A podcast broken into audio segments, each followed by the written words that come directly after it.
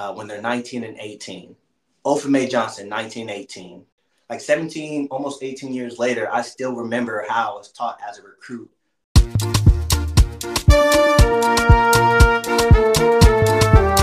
As a disclaimer, everything that my guests and I say are individual opinions and do not represent the opinions of the Marine Corps and the Department of Defense. Now let's jump into the episode. Hello, everyone. Welcome back to the show. Today, we are going to have a conversation with Kevin Thompson. Kevin, welcome. How are you doing? How's it going? I'm doing great. Uh, thank you. Thank you so much for having me. Kevin is not my typical guest, obviously. Um, my focus is female Marines, but um, he has a really interesting perspective, and I really respect him um, as a Marine. So this should be fun. I'm excited. Um, Kevin and I met back in, I think it was the summer of 2016 at recruiting school, right? That's when you went to school. Yeah, so I did not become a recruiter. I got dropped on district assignment day. Um, however, Kevin went on to be a recruiter. And then we kind of reconnected back in let's see, 2021 or two? My friend, yeah, 21. Okay. Yeah. So um, I was serving as an equal opportunity advisor, and then Kevin was new to the program. So we kind of just started talking about work and communicating. So, yeah, we're going to jump right in. So, Kevin, please introduce yourself. Tell us who you are, what you do for work, and your family situation. Okay. Um, I'm Kevin Thompson. But before I introduce myself, can I just say that one, I just want to say thank you for having me on here. I I did some like call myself like doing some research right for you. Guys. Oh I was like, let me go look at episodes and like how am I prepare for this thing. And you had like some like dope people that came on it, like uh, Alejandra Walker was super tight. I want to say thank you for having me. I guess my introduction. I, am Kevin Thompson. Uh, I guess that's my government name. I am in the Marine a master sergeant in the Corps. I always joke around and said somebody must have pressed the wrong button for letting me get far because uh, I never would have thought this would happen. But um, I guess I mean that's my professional side of things. Um, who I am, uh, I, I met my wife. You know, of course, we've been together for forever, but like there's some like beauty that like the people who don't even know they're as beautiful as they they are it's just like that's her. Like she's just been and she's she's everything to me, really, to be honest with you. Um, we've been together since 2005, since high school, and um, fortunately enough, we've had three great children, very smart, very beautiful children. Our oldest is 14. Her name is Kaya. Um, she's like the she's like the introvert of the family, um, very artistic, um, beautiful girl, and just you know, she's 14, so she's doing the whole teenager thing now, kind of pushing away, not necessarily rebelling, but you know, she's being she's being her, and you know, love her just as much as her brother and her sister. Our middle child, uh, Corey, she's 10. Um, she just made the cheerleading squad this year. Uh, she's a she's a personality. I'll put it like that. She has a very strong personality. Middle child syndrome, right? yeah, exactly in the middle child syndrome. Like she's giving it to us rough. Like you, you think you have one child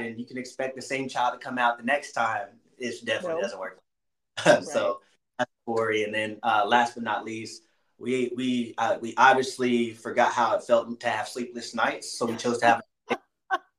uh, we had our we had a boy. Um, his name is we call him KJ, but his name is Kevin Jamal. He's three, so um, you know we're past the baby stages, but it's interesting having a son and daughters. Like you definitely see that no, not one is better or worse, but they're different and they're just it's fulfilling on both sides. I, I love being a dad, so that's really who I am. I mean, um, you know, I I can say that uh, there is a professional side of me, but in defining myself, I would say that my family and my I would say that's what more like brands me than anybody than anything.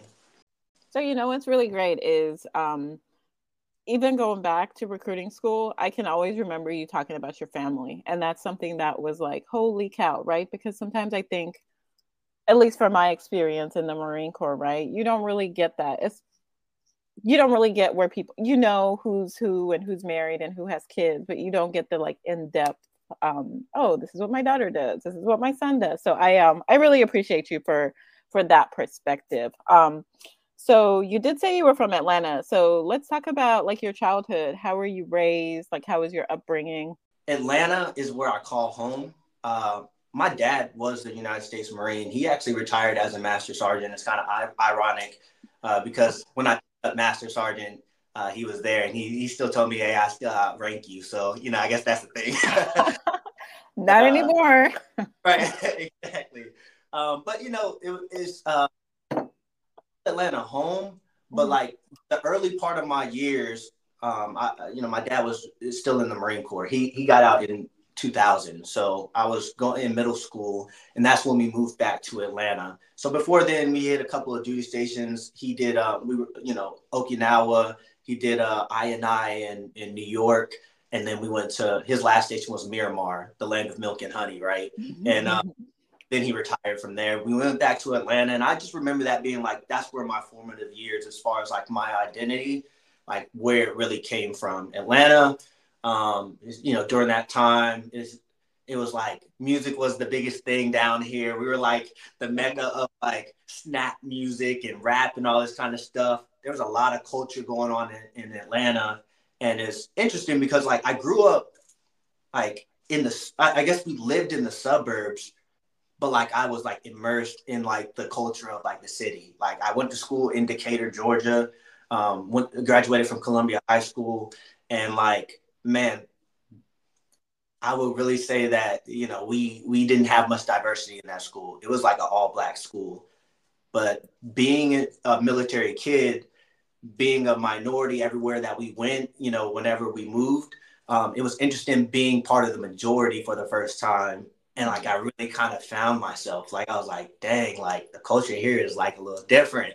You know, my little slang or like how cool I am you know the the definition of cool you know of course it is surface surface level because we're kids like what you right. wear you know how you operate and stuff like that but like atlanta is a lot of who who i am um, even though i wasn't born there i still give it a lot of credit to who i am through atlanta that's crazy that you say that. So i think you know this. I, I grew up in well i immig- when we immigrated to america like we atlanta was home. So yeah. the way you describe it and the way I like think about it is Atlanta now I can appreciate like the culture and you know just the lifestyle but back then it was just very overwhelming. It was. Super super like just overwhelming and just being sens- like super sensitized all the time so now I can appreciate like everything that you say I could like appreciate that now that I'm older um yes. but back then it was like crazy okay so um, you said your dad was a Marine. So is that what kind of led you to the Marine Corps, or how, I guess yeah? Let's talk about your journey towards being a Marine. That's a good question. I mean, I would say yes and no, right? So like okay. directly, I would say no. Um, so coming up in Atlanta, um, being going to school like in a high school east side of Atlanta, college college wasn't really pushed in my school. I mean, it was, for lack of a better term, a hood school or a ratchet school. You know, um, I feel like they had picked from ninth grade the people that they considered college prep. So they input into those kids and everybody else. If you were outside of that, you're like, you're not, you're not going to college. Um, and I, so when it came to senior year, I was like, I had no clue what I wanted to do. Like most, like most Marines, you know, like oh, right. Okay, like most people in general right, exactly. So I was like, oh man, I don't really know what I'm gonna do. There was one thing I knew I didn't want to do.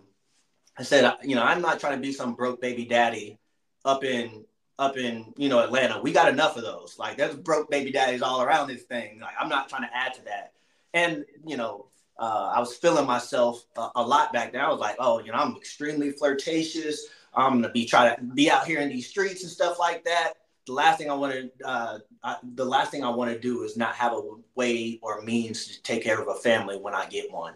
Uh, so I was like, well, I guess you know I'll join the military, um, and then you know like I think I'm gonna do the Marines.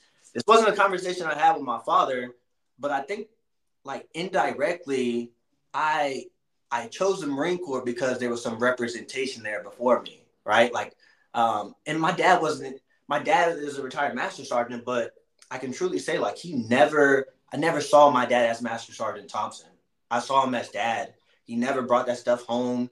people would joke with me like, "Oh, I know you're doing push-ups at the house." Like my dad was was not a Marine at the house, um, so it was it was like I, I would say that he never pushed me towards it, but due to his representation of like doing what he did, I think that's the reason why I chose it. So I'm always like grateful because even when I went to go to, to sign up and go to boot camp, I was like, Dad, do you got any? Do you have any? Um, like suggestions for me. Like I don't really know that I just decided to help me out, right?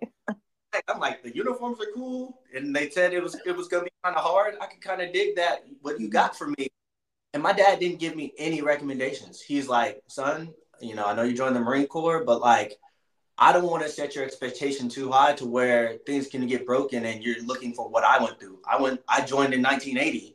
It's going to be a different Marine Corps now. So like, I want you to have your experience. So I can truly say like, my dad didn't push me towards it, mm-hmm. but I do see the little glimmer in his eye, like when he comes to my promotions and stuff like that. Like, I think he thinks I, I, I, did okay, seeing as though I made it to where he made it to. So uh, right, yeah. No, that's that's pretty cool. That's that's pretty cool. Okay, so um, as we move on, I just want to be like remind you again, right? So my audience again, primarily yeah. female Marines.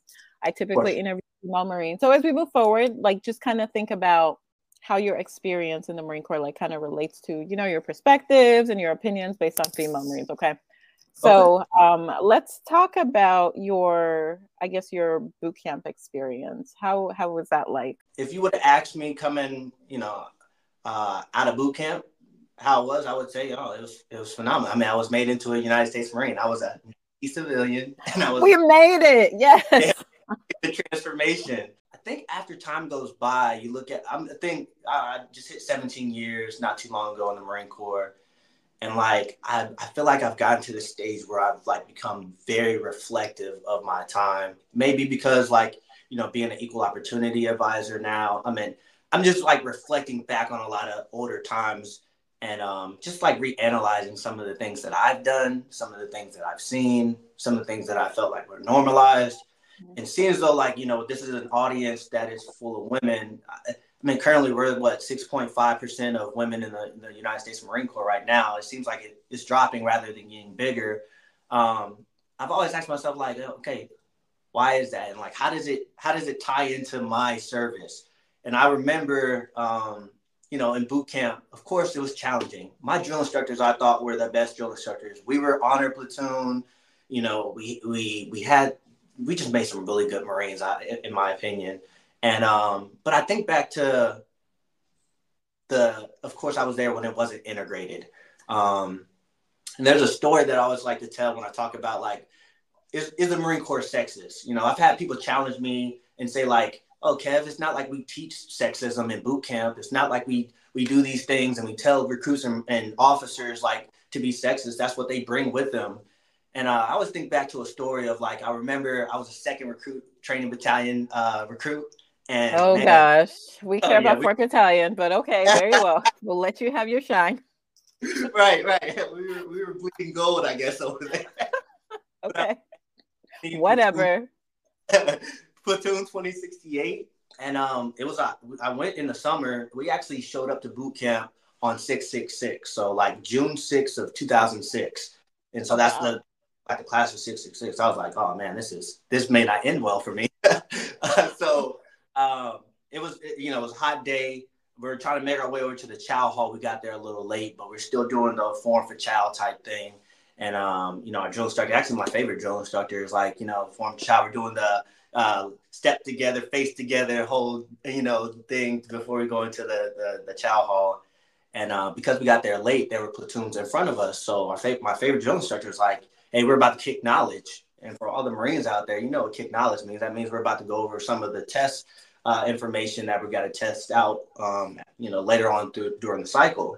You know, I'm a I'm a curse for effect here. I'm a, I was trying not to curse, but like our drill instructor, what he said when he started kicking knowledge, the first thing he asked us was, "Hey, uh, when are women the best time to fuck?"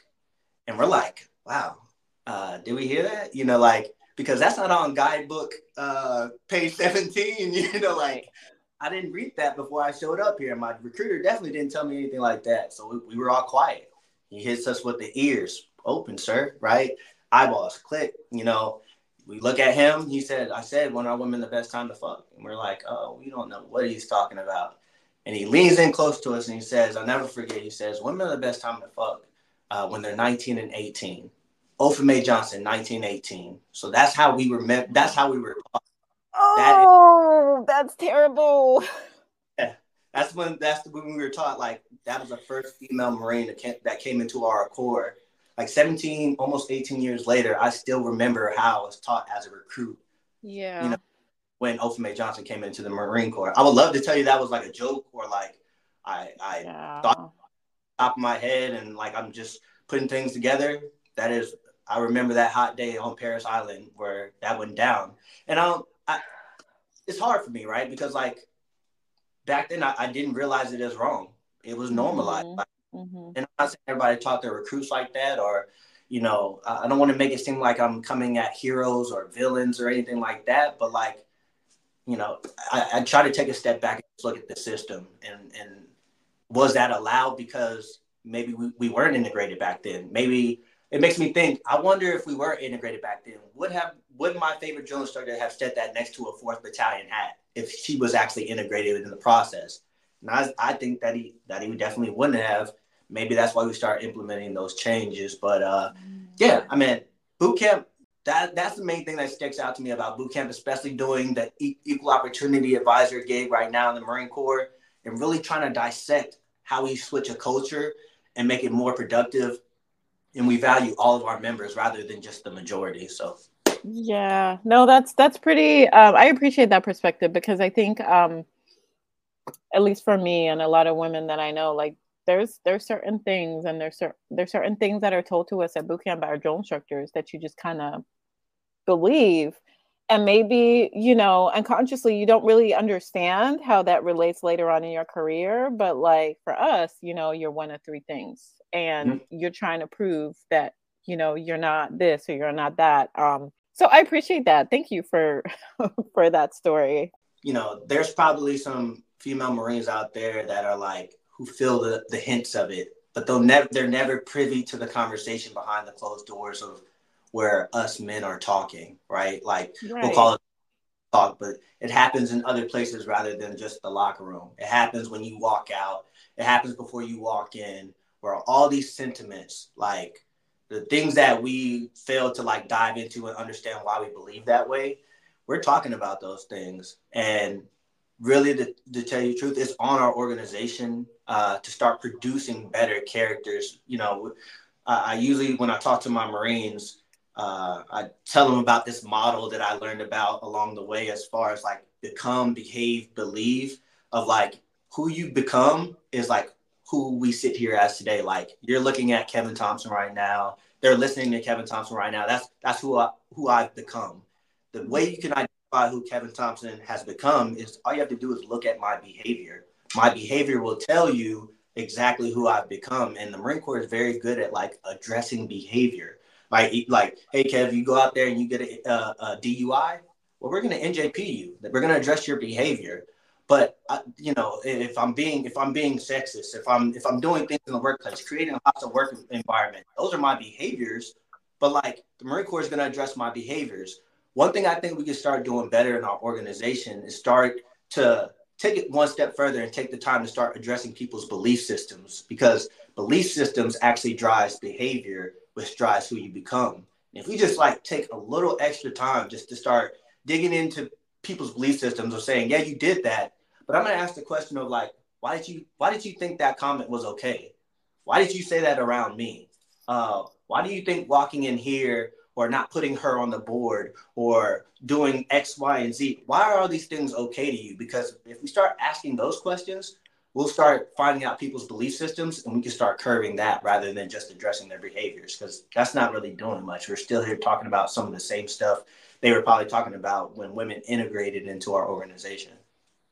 No, that's that's that's a really great point, and I think sometimes too we forget that yes, it's a institute or it's it may be an institutional issue, but it's we come from our our society, American society, right? So it's not and not to downplay anything, right? But like we we're all people, we're all socialized differently, we all have different backgrounds, and then we come on the same playing field and are like kind of expected to operate in a certain manner. So um, yeah, yeah. Um, let let's talk about your, I guess, your like MOS experiences because I know you're obviously you're an equal opportunity advisor now, but can yeah. you talk about like how you started and how you kind of got here?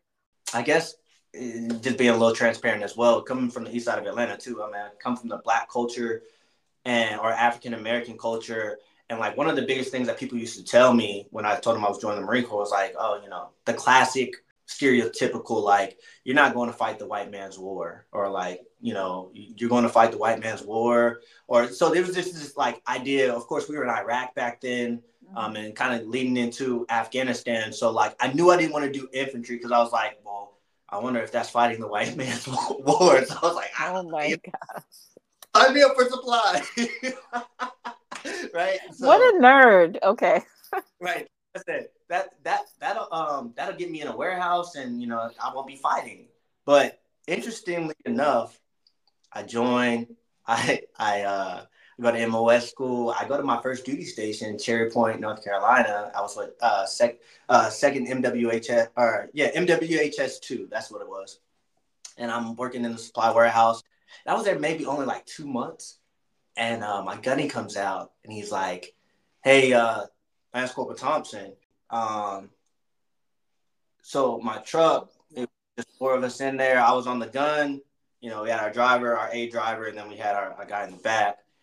We hit an, we ran over an IED, um, and like the pressure plates came up out of the ground. It didn't explode, and like so, the another truck calls over to us. They're like, "Hey, what are y'all on right now?" Our our driver backs up over it again it doesn't explode, oh, right? wow. so that's an IED.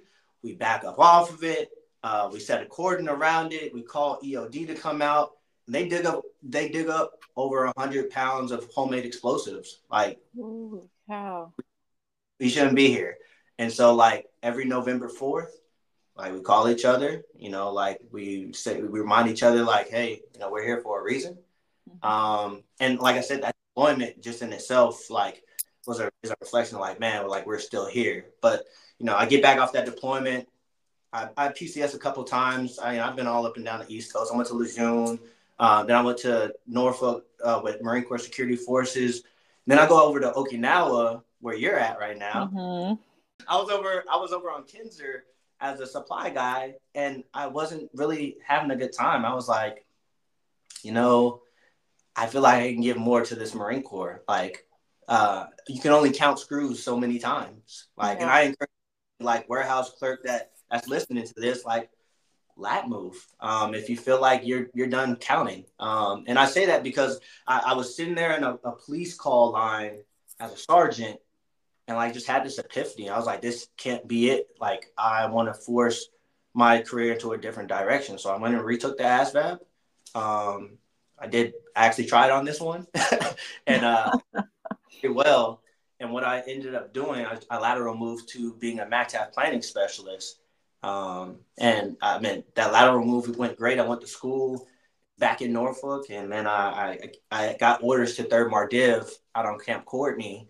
Um, and like my staff NCO out there, man, he was he was great. He let me be a sergeant. You know what I'm saying? I, I guess there's definition behind it, but he let me he let me grow. Um, gave me the space to make mistakes gave me the space to learn my my craft, even though I'm a lat mover.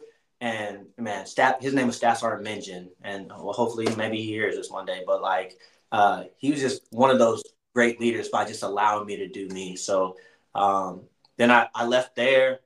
I ended up uh, taking some orders to 29 Palms, California. I know all of our listeners are probably like, why would you do that?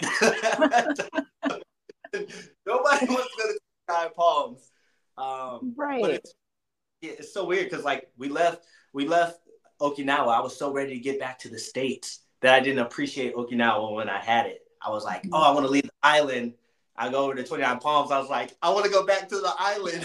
like, uh, so uh, we got the 29 Palms. I did a deployment with them um, with the Special Purpose MAGTF. And then when I, I got back, uh, to tell you the truth, my, my leadership on that deployment wasn't wasn't great. Um, and so I was like, I'm not satisfied again.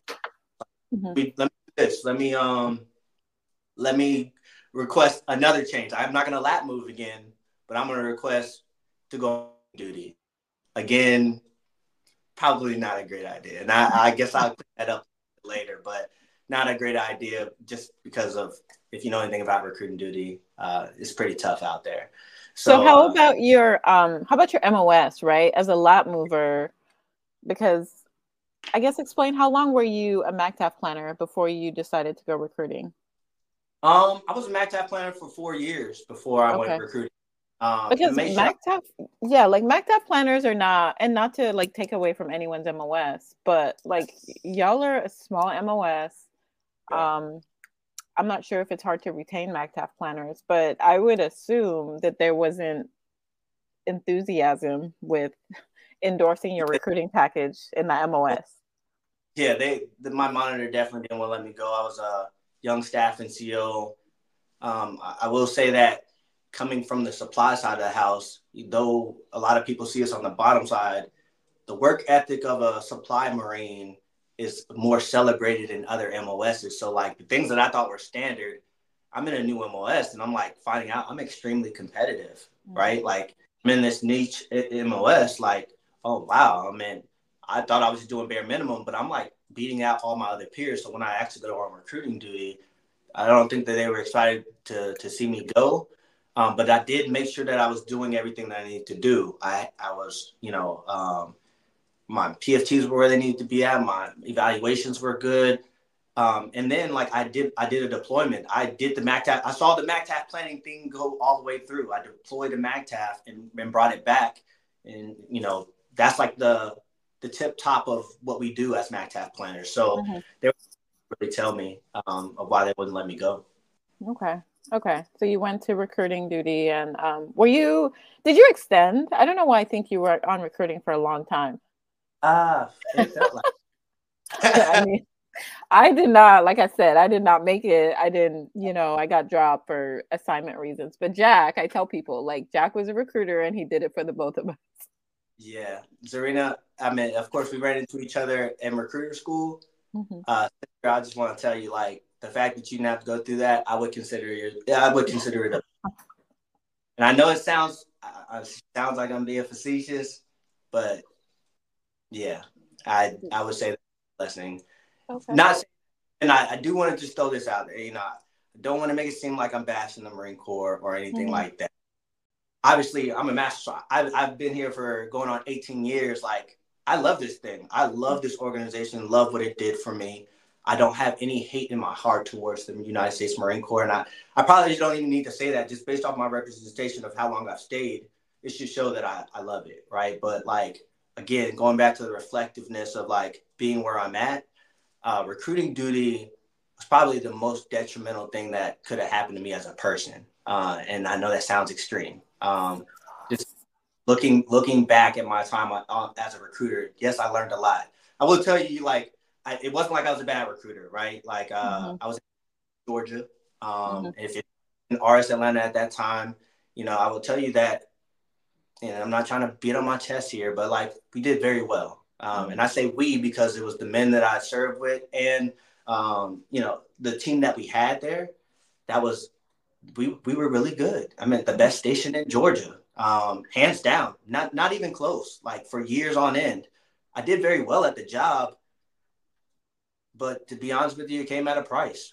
So real quick, let's let's talk about that a little bit. So you said was it the job? Was it the pressure? Like was it time away from family? Like can you pinpoint what exactly about recruiting kind of kind of has you have this perspective about it right? And real quick too i want to say i understand what you mean um and i think sometimes people confuse having an opinion of something yeah. as that's the only opinion right? Because we do this marine corps thing. We obviously love it because we're here.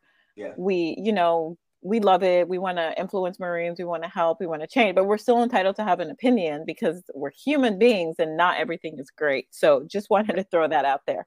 Yeah, 100%. I mean, when it comes to recruiting duty, and I, I apologize in advance if I sound all triggered or whatever people were going to say I, I sound like, but like, though I did very good at the job, I think what it was for me was that um, one was was the hours, right? So like um, I came into a, a failing station in 2016. And initially, what I w- was met with was hard work. And mm-hmm. I'm not talking about like hard work, like fleet life, like hard work and dedication to get you through. I'm not talking about that. I'm talking about mornings that can start at like zero two with going to pick up a 17 year old kid and taking them down to MEPS. And then like ending that day uh, at midnight, you know, uh, depending, and actually past, even past midnight, depending on if I had any appointments for the next day. And there's no one hour and a half chow. There's no, oh, let me uh, step out of the office. Like you're working all day. Um, mm-hmm. so I, I think that um, was hard initially, right? Uh, and that didn't last the entire time, but that that wasn't just like Monday through Friday. That was seven days a week um, right, because right. we have to make we have to make mission. Um, and then from there, I would say that you know being here, some people are like, I'll go recruiting duty because I don't have to go on deployment. But I remember there would be like weeks on end where I would go, like I lived in the same house as my family, but I never saw them. Like I would be out the house before they wake up and I would be back at the house after they went to sleep. We were putting in a lot of hours to make our bottom line. And um really the last part was I think was self-inflicted. Though I think it was a reflection of the system when it came to recruiting duty was in the Marine Corps we we rank up pretty quick. I mean like if you're you're a hard worker, you rank up pretty quick. But nobody ever stops and just takes the time to explain to you like the power that you're actually getting. You know, like mm-hmm. I was a young, you know, Staff Sergeant Gunny out there, and like I'm gonna let you know now, I'm like a flawed man. Like to be honest with you, like there were some things when it came to recruiting duty, I wish I could take back. You know, like I made a lot of mistakes out there, and it's not nothing like I feel like I gotta really say this. Nothing illegal, Kevin. Not, nothing illegal as far as like dipping in the pool or anything like that. We're not talking about anything like that. Or I'm like not, falsifying paperwork. Like we're right. not. yeah, like, I'm not. I'm not talking about criminal type things, but yeah. like, you know, uh, for lack of a better term, I felt like the man on recruiting duty, and like, uh, I've been popular pretty much, you know, most of my life, especially spending in Atlanta and high school and stuff like that. So like, popularity was never a big thing for me, but like, when you start getting all this power, when everybody from uh, so many square miles of who can come in the Marine Corps, the way that people talk to you, you're walking out, at, you know, people see you as pretty in some cases. Um, like it started getting to the point where I knew it was time for me to leave recruiting duty because I felt invincible. I was like, oh, I can get anybody in the Marine Corps. Oh, just come talk to me. And like some of the risks that I, I was, I was, you know, t- uh, thinking about taking, let me know that man, this is not a healthy space for me and nobody's willing to stop me neither. Like, and like I said, that's not a healthy environment for if we're trying to to produce good characters. It's like the mission came first so much that we didn't we we forgot we forgot that we're we're still trying to cultivate good citizens. You know. Yeah. So we so, kind of got to your head a lot, I, based off of what you said, right? Yeah, hundred percent. Um, and there was there wasn't really anyone to kind of pull you back because you were performing and yeah. you were making mission. Okay, huh? That's interesting. And you know what's crazy? I had always wanted to be a recruiter. Um, yeah, that's that's yeah. That, those like I don't want to make it seem like everybody's bad out there or anything like mm-hmm. that. I think Marines are out there. You know, I, I got done with recruiting duty. I left scot free. I was like, man, I remember the exact feeling that I had when I drove away from my recruiting station for the last time. Like I had tears in my eyes. Like mm-hmm if if any other recruiters listening to this, I, know they they know that feeling, right? Um, yeah. So I, I will tell you that in driving away for the last time, you sometimes think like, oh, it's going to be better. Maybe I just had a bad shake at this thing. Maybe, you know, maybe it's not going to be that bad. You bring a lot of good points, right? And you know, like like I said, I didn't recruit, but my husband did, and um, I, I can't speak for him, but I can only speak on like what my experience was as his spouse on recruiting duty. Right. Similar thing. I never saw him some days. It was early nights, it was late nights. But on the flip side, I have met people who go back and volunteer are 8412s are absolutely killing it and i know depending on where you're at in the country all of that like so hold on recruiting duty where did you go after recruiting back to MAGTF planning right yeah i, I went okay. uh, to Marsoc, and then after I went back to MAGTF planning. and really okay. that's when I I realized like you know I could talk all this bad stuff about recruiting duty, mm-hmm. but I came off that duty operating at a very very efficient pace, probably the most efficient I ever like. If I'm used to working all day, like making sure that my time management is is where it needs to be. I always used to wonder when I was a Marine, like uh, was I was when I was a Marine prior to me doing my SDA, like I always used to be like, man, these recruiters low key seem lazy out here. Like, they super chill, like real chill. You're just I, bashing on recruiters right now. Right. I see the drill instructors, they're all like, you know, knife hand, knife hand, hoorah, 1775, yut, yut, yut, right? So mm-hmm. I'm like, all right, you know, but after recruiting duty, I, it was like, oh, I get it. It's because mm-hmm. you'll never be stressed out like you were while you were writing a mission letter ever again, probably in your life. So like regular, regular, and I don't want to call it regular Marine Corps like I'm degrading the Marine Corps, but I, like fleet Marine life is mm-hmm. easy to a recruiter because I would find myself coming into work as a MAGTF planner, and literally between eight and ten o'clock, I would be done with all my work for the day. Like I'm just sitting there, and then I'll throw in there like, well, okay, Kev, you got to be, you know, on top of your game, and you have all this extra time. Let's start college. I'm doing college classes. I'm still done before chow. I'm like, mm-hmm. okay, like, what do I do with my time? I, I'll go work out twice a day. Like, it's just that there was nothing that could have got me bent out of shape. And I really, to tell you the truth, don't feel like I've actually worked a day in the Marine Corps after a, I got off recruiting duty. It just feels like, you know, uh, you know, like I'll go put it yeah. and it, it is what it is but just going through that experience of a recruiter, like you became efficient back when you went back to the Fleet Marine Force. Like, okay, I've done hard things. Let's just plan and work it out. And okay, okay. 100%. And that actually led me to the Equal Opportunity Program because I'm sitting there in my office and I'm like, well, the Marine Corps just armed me to communicate. Like I, I was a great, you know, I was a good recruiter. Mm-hmm. I was a recruiter, right? Mm-hmm. Um, and I'm sitting. what do they call it? What do they MC? What what do they call it? The rec- MC three. MC three. So okay, you know, I know how to communicate with the best mm-hmm. of. At least this is what I'm telling myself in my mind. Cocky. We covered actually, that. Okay. this may not actually be true. You might ask some recruiters in Atlanta. They probably like, "Kev is trash," but uh, uh, but so I was like, "Yo, um, you know, I can communicate." And like you said, we have a very small MOS. So like, I'm in a section where it's me, a civilian, and one sergeant. I'm like, if you just arm me to communicate, uh, I really don't have the opportunity to do that here at a big, you know, in a big space. So I was like, well, what can I do? Again, like how I felt when I uh, lat moved from supply to MAGTF planning, I said I felt like I could do more. And so I saw, you know, a couple of my mentors hit me up previously and said, "Hey, Kev, you should check out being an equal opportunity advisor." And I was like, "I don't know what that is." and I don't, you know, I don't want to be teaching people about slavery, mm, even though that's not anything what EOA is. But that's where my mind went. I'm like, I'm a okay. black, I'm a black guy from Atlanta. Like, no, that's you know. So I did. I was very uneducated about it. But mm-hmm. after some time where I was unhappy at Marsoc, you know, doing my my uh, MOS, I was like, maybe I should look into it. Probably the best thing I could have ever done because talk about finding your passion. As mm-hmm. recruiters, sometimes we talk about like we say that that those three years on that duty expire your shelf life quicker than than we like to say for our Marine Corps experience. But being an EOA kind of gave me some passion back. I was like, oh, it's not about race relations, you know, all the time. No, this is about making our Marine Corps better. I've done the recruiting thing, but this actually kind of encompasses the retaining Marines as well, because like I'm trying to teach Marines how to value each other and and tell them like yeah, I know um, Full Metal Jacket was a great movie, very funny movie, but we can't treat Marines like that. Mm-hmm. We, you know, uh, that could be the greatest and worst thing that happened to our organization because we really have people out here trying to walk around treating corporals and sergeants and staff sergeants like they're recruits and they're walking out the door because they don't want to stick around for stuff like that. So being an EO was like, man, I'm back in front of Marines.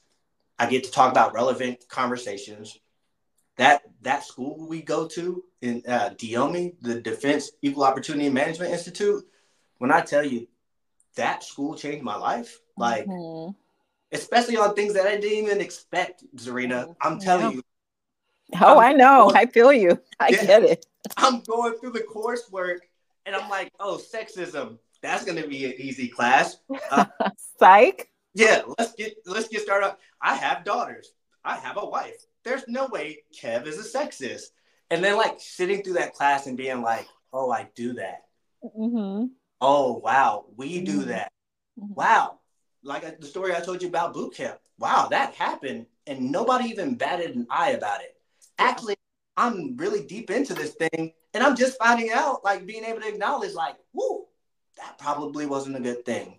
Like EOA, that that class opened my eyes to a lot of things of of organizational behavior that we can improve on. And, and I feel like I love this space. Of course, there is a complaint side of it that is very, you know, compliance based and is needed to take care of our Marines. But like, I'm enthralled with getting in front of Marines and being able to tap into those belief systems that change that behavior and, and who people become. Absolutely. And I think the same for me. I think being an EOA has just changed like oh me as a person overall, right? Because yeah, we talk about awareness and we understand the word and we think we're aware. But going through that school, like they really put you on the spot and you have to dig deep and you really have to there's some things that you think you are and you're like, hold on, wait a minute. Yeah, let me let me work on this for me. And and I think getting that stuff. I went to EOA school as a gunny. Mm-hmm. I was in the Marine Corps what like 12 12 years at the time and going through at that point and learning what I learned, I was like, oh my gosh, Marines need this sooner, earlier in their careers because I've had this mindset. And I'm not saying it was all bad, but like there were certain biases that I had sometimes that I was displaying that were maybe not appropriate, or certain thoughts that I had that were not appropriate. And I learned this as a gunnery sergeant. So absolutely, um, EOA school did change.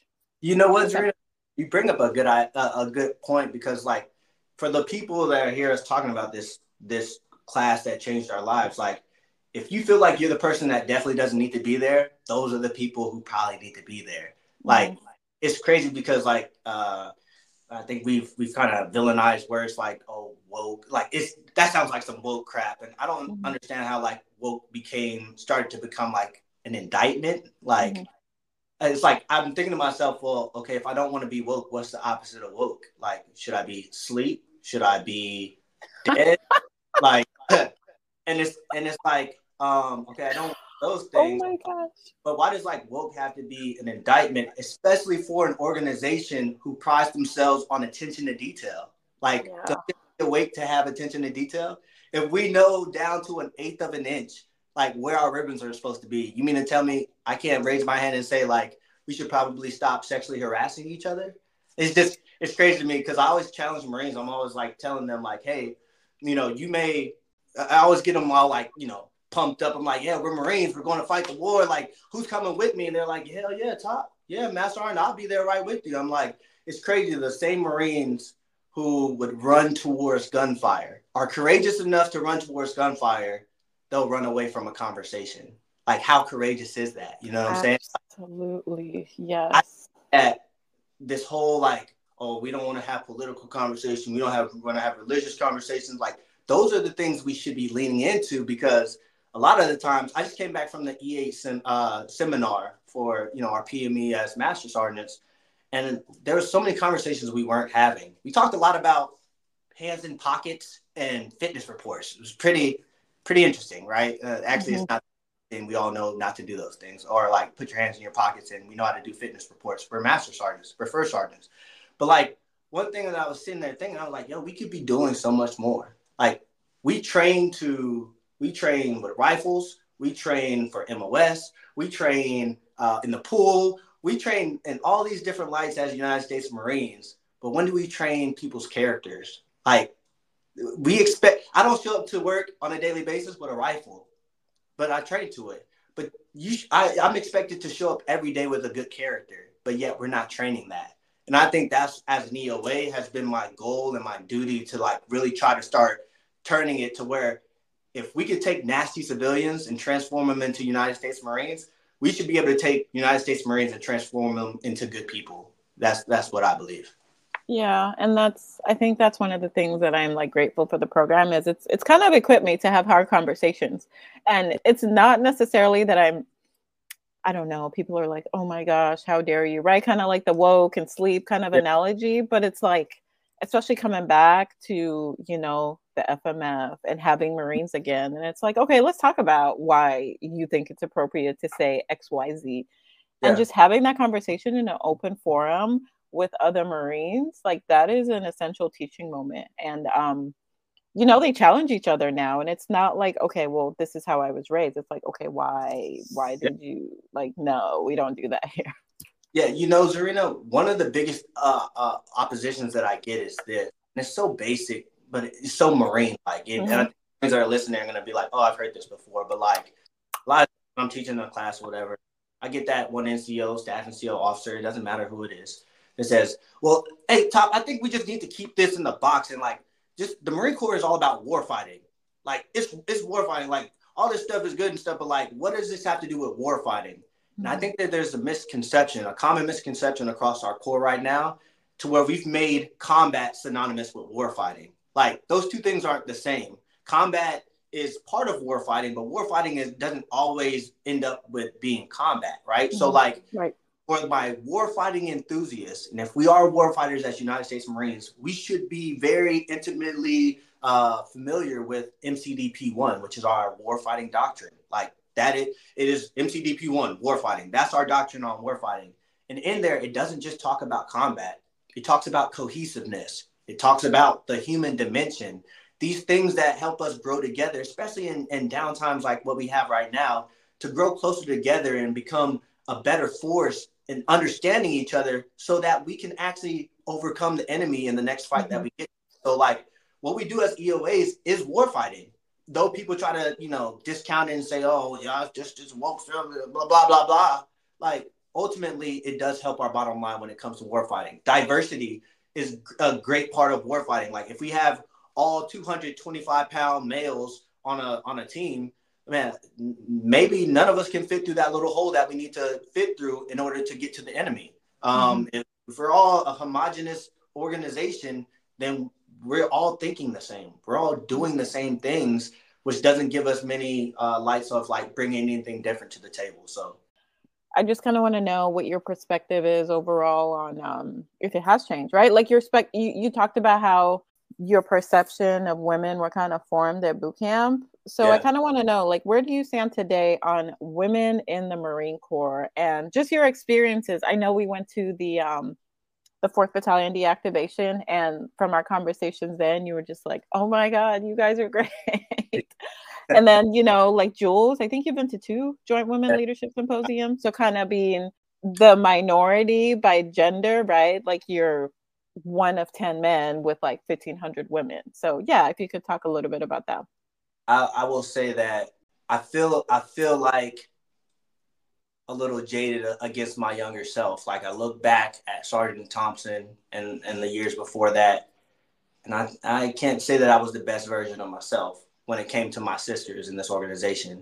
I, I will say it speaking for self here, like mm-hmm. I was the guy saying like, well, I wish, you know, if I ran a 21 minute PFT, you know, I wish I could get a 300 and not being able to identify like well, we have two different types of bodies. Because I guarantee you, if they put squats on the PFT, my little chicken legs won't be able to to lift anything, right? But a woman who holds their their strength in their hips, their legs, mm-hmm. they can outlift me in that. But you know, how great is it to be uh, the majority of this organization, uh, being a male like that? All of the PFT factors are reflective of my strengths, and I, I, I was just very uneducated, right? So um, I will say going to the Joint Women's Leadership Symposium was an eye opener. Like what suggested, and yes, it's Joint Women's Leadership Symposium, but I would actually say that I would actually argue that I had the biggest learning curve in the room because I was a male. And I, a lot of my brothers missed out, and they should go in the future of going to these events because I will tell you, if you think you know the woman's struggle in the United States Marine Corps specifically, you have no clue to all my brothers out there who's listening, you have no clue at all. I was at a four day symposium and I learned how uncomfortable it could be to be the minority in the room. And yes, I'm a black guy, but I'm talking about the extreme minority to where I reflect maybe less than 6% of the population in the room. We're at a symposium, 1,500 women, and I'm one of maybe 10 males. When they started off and they were like, hey, uh, ladies want to give you the lay of the land, I was like, man, they didn't even acknowledge me. Gentlemen in meetings, right. right? Every time they said ladies, I was in, in my mind, I was like, gentlemen, gentlemen, too. You got gentlemen out here. But I was like, yes. I, I wanted to take a second and be like, I'm here because maybe I'm getting a perspective that's not of my own. Like, is this what happens every formation? Is this what happens every time we address Marines all together? You know, like we could do better than that. And then they said, hey, this is the lay of the land. All the restrooms in this in this convention center are yours, except the one on the second deck in the way back. That that'll be males if you are here. That that'll be the one you go to. And I was like, wow, I mean, this is the first time the bathrooms ain't mine. Shoot, we go to the field. Shoot, I use the field as my bathroom. What are you talking about? I only get one bathroom. Again, made me think back to how many of our sisters don't get the the fair shake on that one. And then it, it, hopefully I, I don't get too graphic with this one, but like being in a in a big room like that in big spaces, my mind was working on overload as far as like how do I look appropriate, especially if I don't have any sexual like interpretations with people. Like I'm not looking for anything in here, but like I'm catching a glance here. And I'm not this is not to make oh okay, you know, you're making this about yourself. No, like if I want to engage in a conversation because I feel like somebody can give something to me, I'm sitting here worried like what is that gonna look like? And then if I open up that conversation, what are they gonna think? And what are they gonna think? And are you know, because obviously in the mil- military, people think boy plus girl means that something's happening. I was like, these thoughts were filling my mind. It was overwhelming. And it was only four days, Zarina. and I was like, this is when I realized I was like, yo, my sisters who do 20 years, like we need to find an extra medal for them because they're not going through the same I'm going through. If you can make it through 20 years of this organization, Zarina, this is why I love you so much. And, and, and I, you've always come off so authentic and like being a, a female Marine being able to acknowledge like, yo, yeah, we're all Marines, but we're not all green. You're a female Marine. You're you're a woman, and you've always had your femininity. Like you you've been a great wife, been a great mom, like, and you've always held. You're one of the most productive, efficient Marines that I've ever seen in anything that you do. And I'm like, yo, and we give you a fair shake. And I always tell the males, I'm like, yo, if we're always looking for the best man for the job, will we ever consider the woman? And we, we a lot of the times we don't. And I think that's one of the things by having conversations like this, this platform of what you you put together here, like this encourages those conversations because if we can acknowledge the things that these these things are happening and we're okay with them, we made them normal. We should start normalizing the opposition of saying it out loud. And if you're embarrassed about it, maybe we need to clean up a little bit of those actions. So but thank you thank you for saying that um so is there is there anything that we didn't talk about that you want to talk about? Actually, fourth yeah. battalion. Can we talk about yeah. the fourth battalion? Because I feel like you were also like, holy yeah. shit, this is happening. So fourth battalion, another eye opener. I showed up because I was like, okay, another thing that I could say that I'm not too familiar with. I wasn't a fourth recruit, uh, fourth training battalion recruit, but I showed up there. Man, I left Parris Island. Every time I go to Parris Island, it's like a spiritual thing for me, right? Like mm-hmm. proud. I'm like, heck yeah, this is where I was born. like this is right. Island. I know they have another place on the on the other coast. They call it something. I don't even want to talk. Oh my gosh! Again with the cockiness. Anyway, I'm throwing a little shade to my Hollywood Marines, but I love y'all too. um, but like, so so I that was the one time I left Parris Island. Probably the saddest that I've I've been leaving that island to be honest with you, I wasn't that proud when I left Parris Island on that day when 4th Crew Training Battalion got decommissioned. We want to integrate, we're the last ones to do it, but we're going to integrate how our training goes, but at whose expense? Those women at 4th Recruit Training Battalion, I, I was, I, w- I walked away from that island wishing that I was I could bleed burgundy. That's what I felt. Bleed burgundy. I was like, I was like, yo, these women are so proud. And an organization, understanding the history of our organization, knowing that y'all always couldn't be here. Like we told y'all no. And then when we did say, yeah, come on into our organization, we said, do it over there. You're not gonna train with us, right? Like do that job over there. And really to tell you the truth, y'all did it better than us.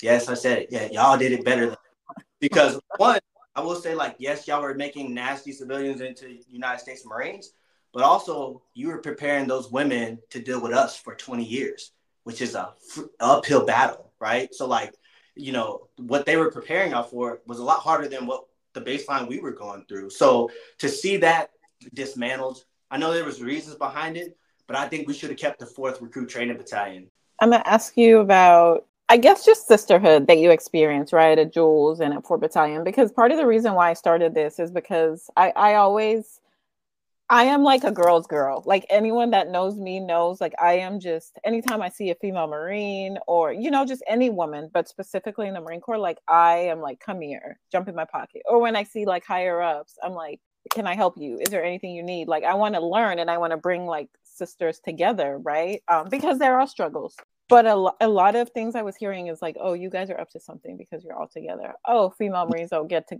get along. Oh, female Marines this. So from your experience at Jules and a Fourth Battalion, w- would you say that was the case, or would you say like you literally saw sisterhood? Continue it. The sisterhood is, is strong. I would love to see it get stronger. So last question. Yeah. You have a daughter. You know where I'm going here. yeah, you're gonna do that. Huh? Your daughter came up to you, and please be honest, Kevin, because um if your daughter came up to you right and obviously you you i could say you know just kind of knowing you the past couple years and just talking about you know who you were and how you raised and stuff that happened in the marine corps i could tell like your perspective has changed yeah. um, on a lot of things right and then equal opportunity advisor just kind of like psh, blows your mind but you have a daughter.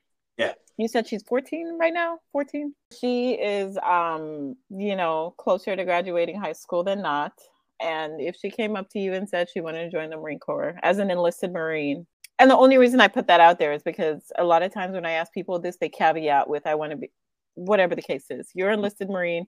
Your daughter came up to you and said i want to go to boot camp. I want to be a marine. What would your reaction and advice be to her I, I think my my my I wouldn't have a decision for her, like kind of like what my father did with me. Um, okay.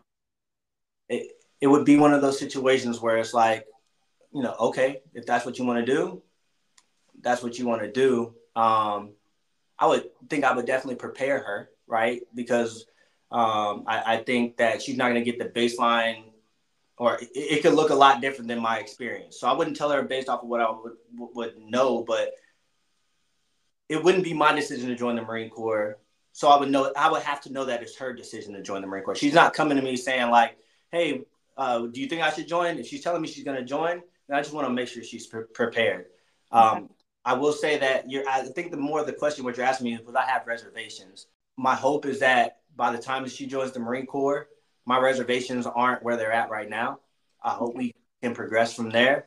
And I would definitely, if she did um, consider joining the Marine Corps, I would reach out to my sisters uh, because you're part of my network as well. I would re- reach out to the Zarina Flemings, the Alex Van Vanscoits, the I would reach out to the Melissa Stills, the Tasia Campbells, um, the uh, uh, Lynette Maldonados. The I, I would reach out to a lot of different people to say, hey, can you school my my daughter up on the experience? Cassandra Blades, the uh, uh, Jennifer McNeil's, like a lot of these women have like I've had seen them operate in this organization and they do it flawlessly.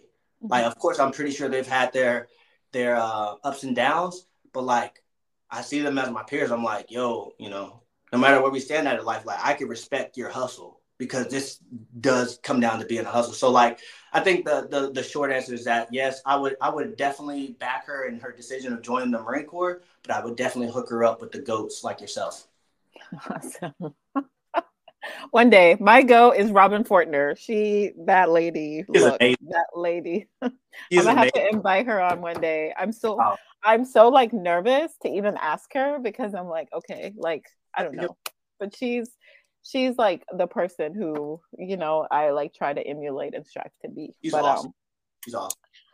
All right, I think that that's it, Kevin. Thank you so much. I appreciate you. I appreciate your friendship. As you know, um, we don't always agree on certain things, but yeah. that's that's one thing I can really appreciate about you is you will give your perspective. We could talk it out, and at the end of the day, like we could still be civil. Um, sure. Yeah. So thank you for taking time to talk to yeah. me, um, and yeah. I hope you have a great night.